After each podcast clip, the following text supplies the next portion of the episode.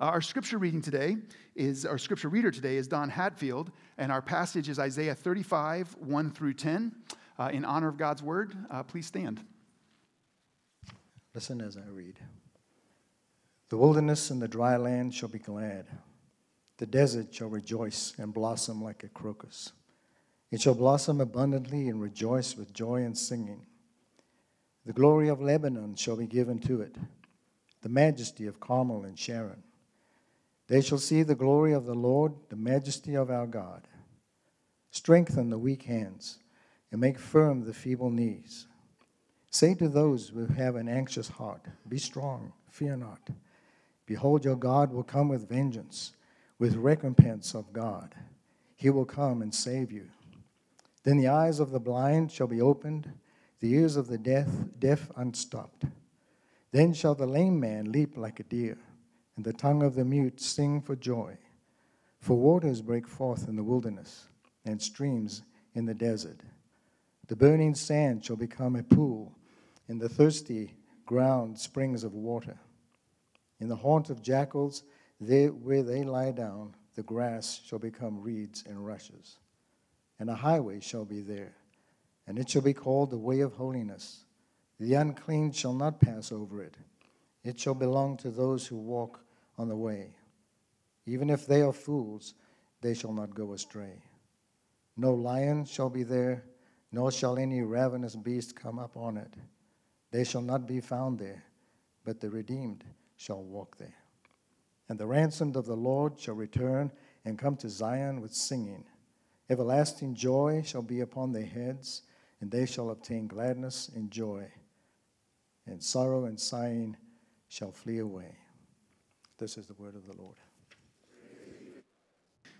So we are in the second week of Advent, and we have probably mentioned this a few different times, but Advent means coming or arrival.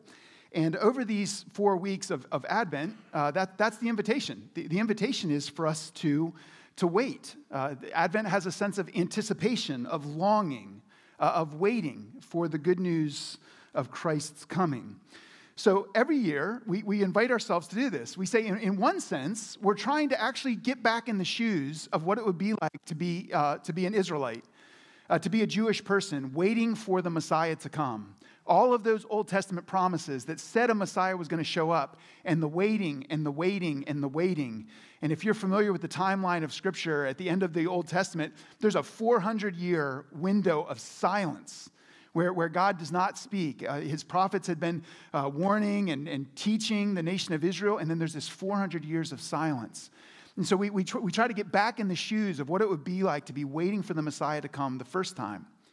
But then in another sense, we remind ourselves that we actually are waiting, that our actual situation is a situation of waiting, that where we are right now is, that 2,000 years ago, Jesus came the first time, but he said he's coming back. And so now here we are 2,000 years later, and we are waiting for him to come again, to come make all things new. And so the more you read the Bible, the more you look at church history, the more you realize Christians should be really good at waiting. It's a big part of walking with God. Some of us aren't very good at waiting. I think one of my most commonly stated phrases is, "Why is this taking so long?" I think everything should happen faster. And when I think about the timeline that God often works on, in my arrogance, I often feel like this should be happening faster. And Advent is a season where we're actually working hard, working intentional to wait. And so one practice that I just read about 2 weeks ago was during the season of Advent, refusing to use your phone at any point in time when you're waiting. So I know the drivers who are at the stoplight and you get your phone out, waiting for it to turn green. Like, don't do that during the season of Advent. Sitting in a doctor's office, waiting to get called back, getting out your phone. Like, don't do that during Advent. It's a small little practice, but it's a way in which you enter in to the reality of waiting and you feel it a little bit more deeply. And so over this season of Advent, it's a season of waiting, a season of anticipation. Advent starts in the dark. That's very another helpful way of thinking about this, is it starts in the dark and then it ends in the light.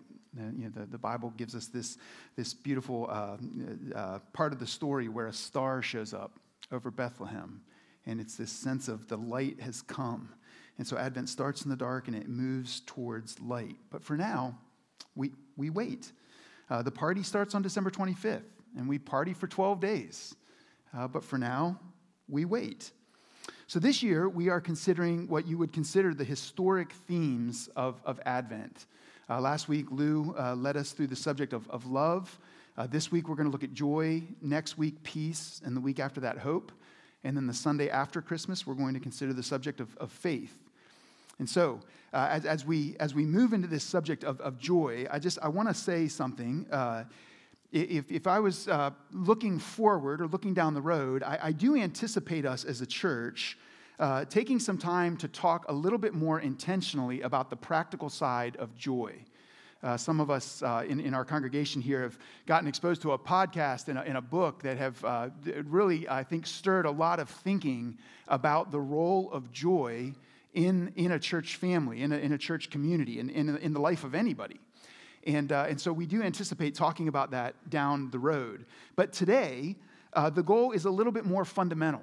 The goal is a little bit more in the root idea of, maybe you would say, the source of joy.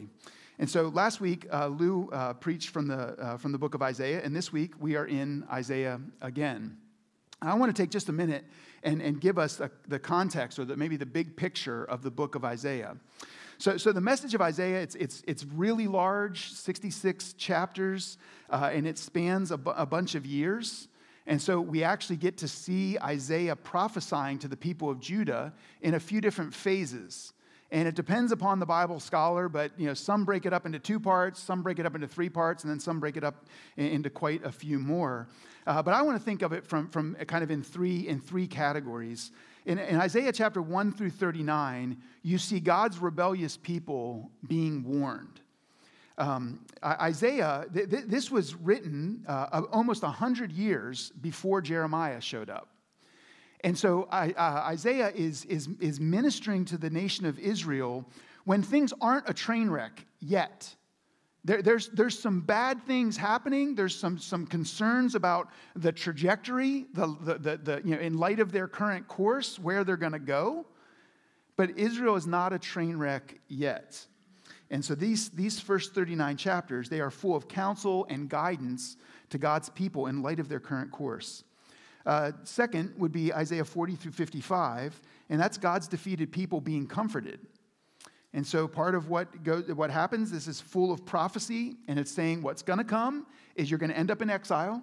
There's going to be consequences for your behavior. There's going to be judgment upon you as a nation. And in those verses, there's a sense of comfort. There's a lot about the character and the nature of God in Isaiah 40 through 55. And then the third chunk would be Isaiah 56 through 66. And that's God's true people being prepared for his promised salvation. And those chapters are full of prophecy for the future rescue of God. And so if you were just saying, how do you get your arms around this big of a book? Maybe you could see it in these three movements where God's rebellious people are being called back. They're being warned. Don't keep going down that path. And then it moves into a section of, if you do move down that path, you're going to end up in exile. You're going to be a defeated people. But here's a word of comfort. And then God does not quit on his people, and he prepares them for his promised salvation. So the author of these 66 chapters, his name is Isaiah, and he was a prophet to the nation of Israel. And his name means Jehovah is salvation. That's what the name Isaiah means. And it's quite a perfect name for the message that he was given to share as the prophet of the Lord. See, Israel's situation, as I just said, is not terrible at this point. Isaiah, in general, is saying, your God is calling you back. He's the only place of safety. Come back, repent, turn, don't delay. Can you see where this is headed? Do you see the trajectory of you as God's people? Do you see how this is not going to work out? That's a problem. Turn from that direction. That's the message Isaiah is trying to preach. Have you noticed how hard it is to get people's attention when life is okay? when life is okay. Like, if it's just not a dumpster fire, it is really hard to get people's attention. And maybe you know what I'm talking about.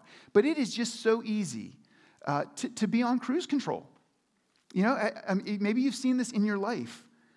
How bad do things have to get before you take action?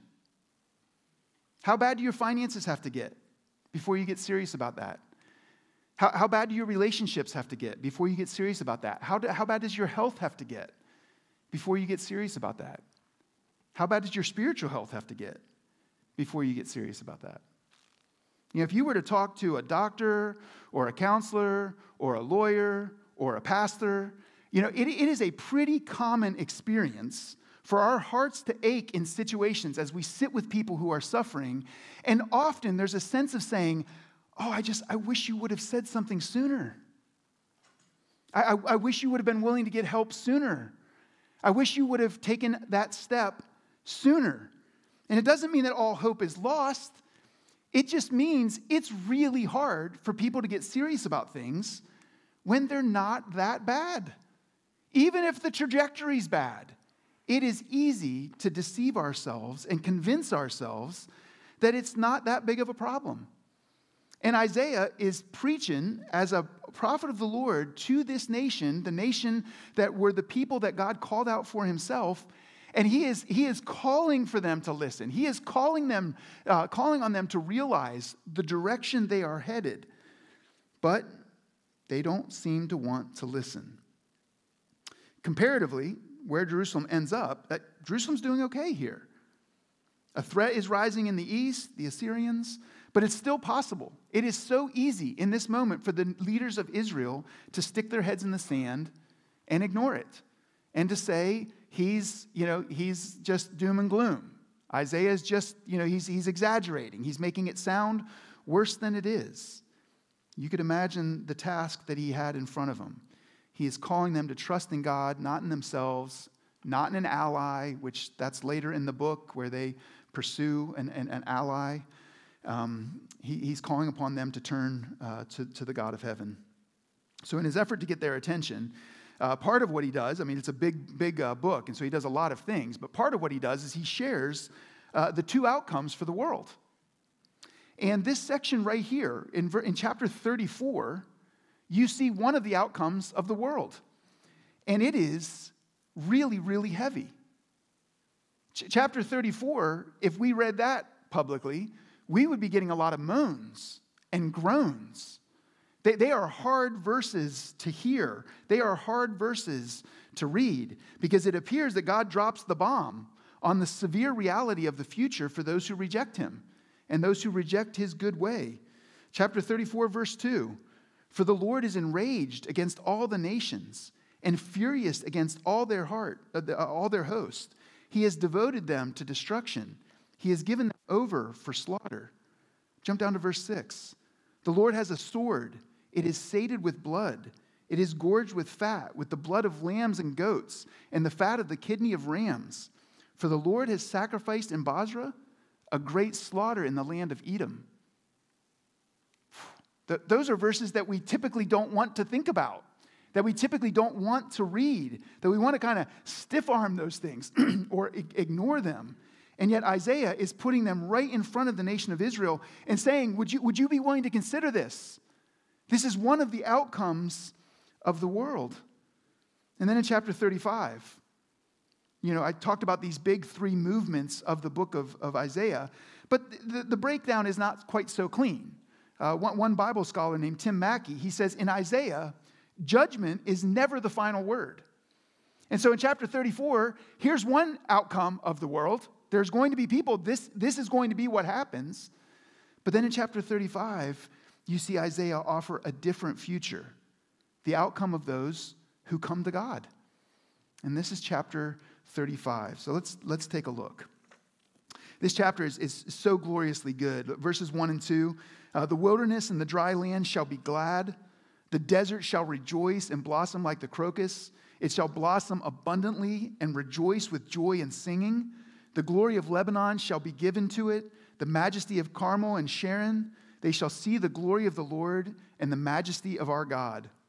It's this declaration that things are going to be good, that there's a right response of gladness and rejoicing, that creation is blossoming, it's full.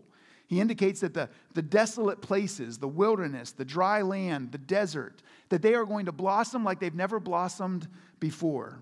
And they are going to sing, like literally sing and rejoice.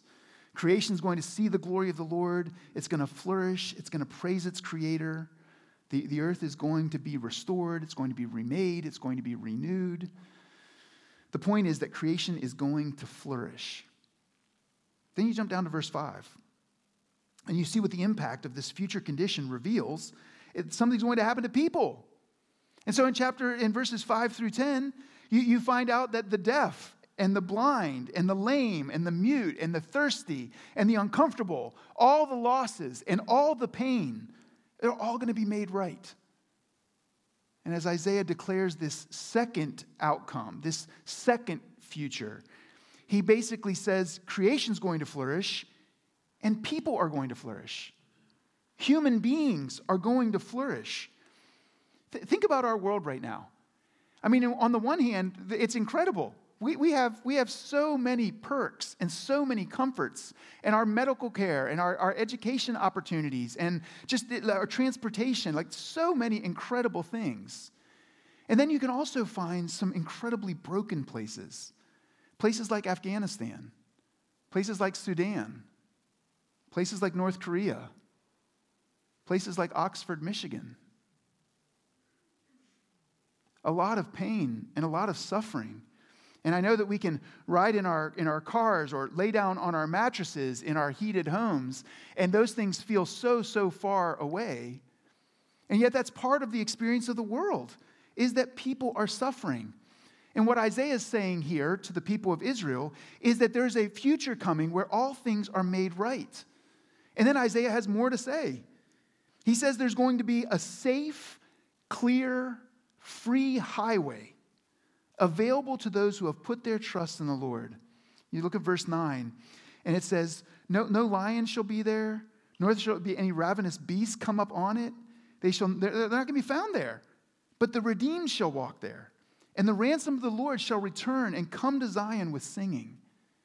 So there's just this beautiful picture. No evil, no vicious beasts, no enemies, no gunmen.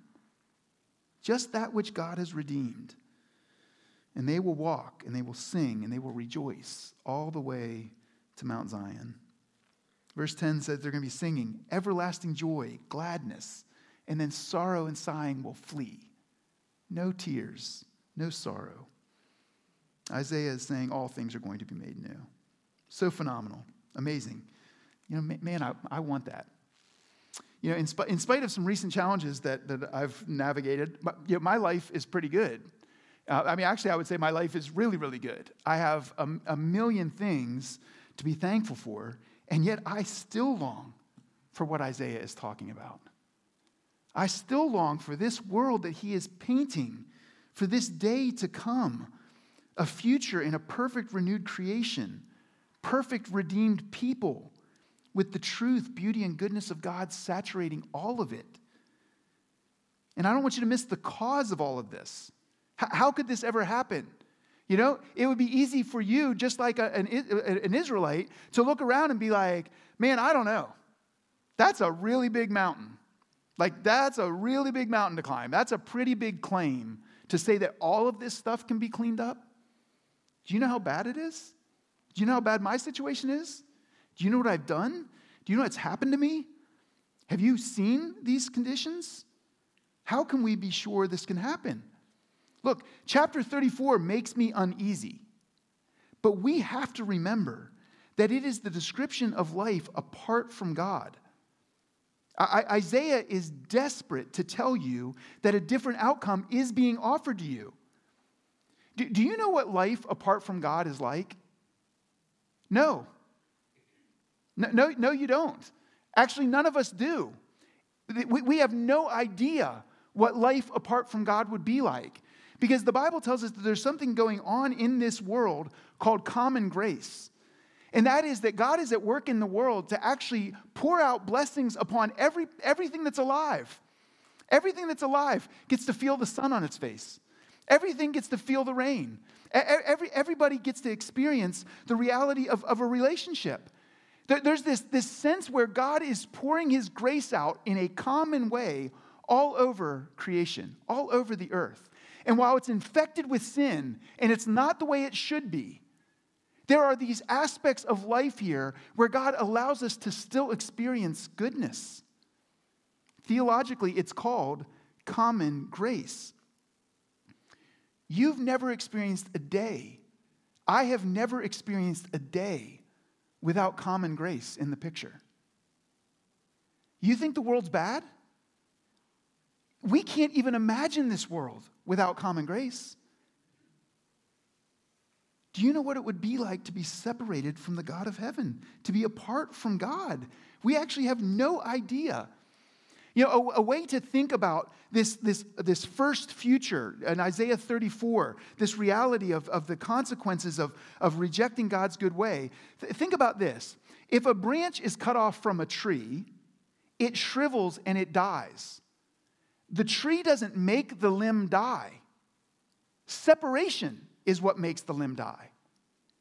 And the message of the Bible is that sin has come in, and sin has brought death. And the definition of death is separation. And so creation is no longer connected to God in the way it was originally designed to be. All of creation, including me and you. In our personal relationship with God, there has been separation that has come, and separation has consequences. And those consequences, we can't even fully describe them.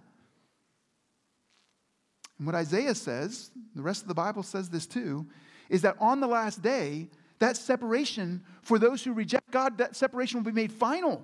It's going to be complete. And it's tragic. But in chapter 35, Isaiah is saying that those who have come to God, the Bible uses this word picture of being grafted back in. So think of a limb that's gotten cut off of a tree, and then it gets grafted back into the tree. It gets reconnected. It gets reunited. Isaiah 35 is saying for those who are reunited, they're going to flourish because they are reconnected with God. Things are going to become the way they're supposed to be instead of infected and scarred by sin. What Isaiah is telling us is that the coming kingdom will be incredible because creation will actually be reconnected to its creator. That's what's going to happen. The union with God is going to be restored, and it's going to be what it should have been all along. That's what's coming. Why does it matter? I mean, you could say that is so great. That's such a great future. But it's future. It's not now. You know, maybe you're saying, I'm really glad that the end of the story is that good. But what about today? Like, I thought we were talking about joy today. I'm struggling right now. I need joy right now. How does the news of a future that may not come for many years or even until after I die, why does that future, how does that matter? How is that going to bring joy? Well, if you're asking that question, look, you are not alone if you're asking that. That question, in my experience, is growing louder and louder in our current cultural moment. More and more questions about why does that even matter? Is that even true? Is there even life after this life? Is there life after death? That's a question that's growing louder and louder. And you have a point. You know, chapter 35 was not experienced by any of the original readers, any of the original audience around 600 BC. And it's not been experienced by any Christian yet. Here we are 2,600 years after Isaiah said these words, and we're still waiting. So it's legitimate. If you say, what about joy now? It's legitimate if you're saying, does this really matter? Well, I want you to look at verses 3 and 4.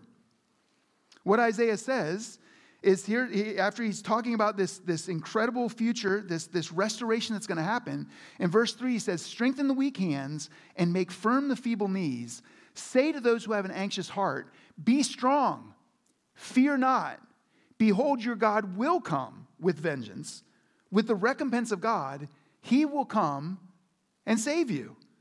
And so Isaiah understands if there's skepticism. He understands if you look at it and you have some level of doubt. He says, here's what I want you to do. I want you to look at each other and say, be strong and don't fear, because this is a promise that you can sink your teeth into.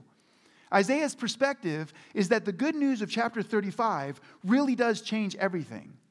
Is he right? Is he right for Israel? Is he right for us? Well, if this news is true, then yeah, he's right. And the entire message of the Bible is telling us that this news is true. Look at the promises of verses 1 and 2, the promises of verses 5 through 7.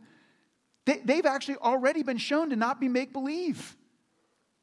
600 years after Isaiah said this stuff, a little baby showed up. And that little baby's name was Jesus. And as he walked this earth, he healed the blind. And he healed the deaf. And he healed the lame. And he showed that he had authority over water and over creation. And he had the ability to make things happen and things flourish where flourishing was not happening before. But he did something even more. He addressed the fact that you and I need fixed too. You know, in verses 9 and 10, he talks about the redeemed and the ransomed. Well, that means that you had to be, the prefix RE, something happened to you. You got redeemed. You got renewed. You got remade. You got ransomed. What? Who did that? How in the world could that happen? You see, God is going to make all things new, including people. Just a second ago, I read Isaiah 34:6. And it's, hard words to hear. The Lord has a sword. It's covered in blood. The Lord has a sacrifice in Bozrah, a great slaughter in the land of Edom. And you're like, whoa, this sounds really bad. If you have your Bible open, you want to hop over a few more chapters in Isaiah, over to Isaiah 63. Isaiah revisits this very reality. In Isaiah 63, verse 1, this is what he says. Who is this who comes from Edom? In crimson garments from Bozrah, he who is splendid is in apparel, marching in the greatness of his strength. Who is it? It is I, speaking in righteousness, mighty to save. You see, Isaiah is telling us something that's crazy. Who is this coming out of Edom, coming out of Bozrah? It's the Lord. You see, this judgment stuff can be so heavy, but don't miss that. The one who levies the judgment is the one who is mighty to save. The same one who judges is the same one who is ready to save. If you keep reading in Isaiah 63 and you get down to verse 3, it says, I have trodden the winepress alone, and from the peoples no one was with me. You get what he's saying? He's saying when it came time for justice, there was no one else. No one else could stand in the place of actually meting out justice. Christ alone could do that. You know what Isaiah is saying is there's no good people. Everybody deserves judgment. Nobody got to help Jesus go do justice. None of us are qualified for that. In other words, everybody is on the hook. And here comes Christ. And Christ comes as the one who judges, yes, but he also is this very same one who's ready to save, who is ready to rescue, who welcomes you and invites you to come. Jesus is the one who's able to redeem. He's the one who's able to ransom. And that makes all the difference. Jesus is rescuing, he's offering that rescue to you. He has provided everything that you need. You just have to come. You just have to look at him and say, I know I can't stand under your justice. I know that my resume is nowhere near good enough. I know that I can't help you. I need you to help me. And you know what he does? He rescues you. He redeems you. He ransoms you. These promises of a perfect future, they are not fairy tales. They are the truest true. You know, the world had to wait about 600 years after Isaiah penned these words for Jesus to come the first time. We've waited another 2,000 years for Jesus to come for the last time. So we wait, and we wait with longing hearts. A couple weeks ago, we were in Romans chapter 8, and we read that all of creation groans, longing for the day when all things are made new. We wait with the same declaration that John said in the final words of the Bible, "Come, Lord Jesus, come." We're waiting. We are longing. Well, let me close with this. Look again at Isaiah 35, verse 4. Isaiah says that the Lord says to those who have an anxious heart. You know, the word for anxious means torn up or coming apart. This is not referring to a genuine concern. You may have a loved one that's going through a health thing, and you're concerned for them. That's not what the word anxious is talking about. Our two daughters are downstate, and they have to drive north, and there's a winter storm here, and they've been driving for a couple years, but they don't have a ton of experience on highways, and it's like, we got some genuine concern for them driving home on the highways this evening. This is talking about anxiety. It's talking about being torn up or coming apart. What the Bible often is referring to with anxiety is it's looking at your situation and thinking that there is no way out. That the future is all on your shoulders, and it's really, really dark. And one of the killers of joy is the idea that the future rests on your shoulders. But what if you knew that the future was secure? What if you knew that the future was secure for sure? Do you see that this is the message of the Bible? That there's a million questions in between now and the end of the story. There's a million questions about how we relate to God, about the character of God. There are a million questions. But the Bible is trying to offer to us this one reality, this one sense of confidence where we can be reunited to God through the work of Christ so that we actually can have confidence of where this story is going with a million questions in between now and then. See, this is the message of the Bible. The end of the story. Where is this going? What is God doing in the world? Is everything spinning out of control? And the message of the Bible is, it feels like that, but it's not. You're often not going to understand it, but it's actually not spinning out of control.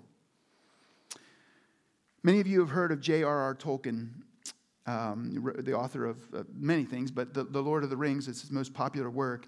And some of the most famous lines from those three volumes occur near the end of the third volume, the third and final volume. And the interaction will be on the screen behind us. Gandalf is the good wizard. And one of the little guys says to him, "Gandalf, I thought you were dead. But then I thought I was dead myself. Is everything sad going to come untrue? What has happened to the world?" You see, they've stared at the face of evil. They've gone into the absolute depths of the abyss. And they've come out, and there's been victory. And now they look at Gandalf, their leader, and they say to him, "I thought you were dead, but I thought I was dead. Is everything sad going to come untrue? What has happened to the world?" And Gandalf's answer is, "A great shadow has departed." And then he laughed. And the sound was like music, or like water in a parched land. And as he listened, the thought came to Sam that he had not heard laughter, the pure sound of merriment, for days upon days without count.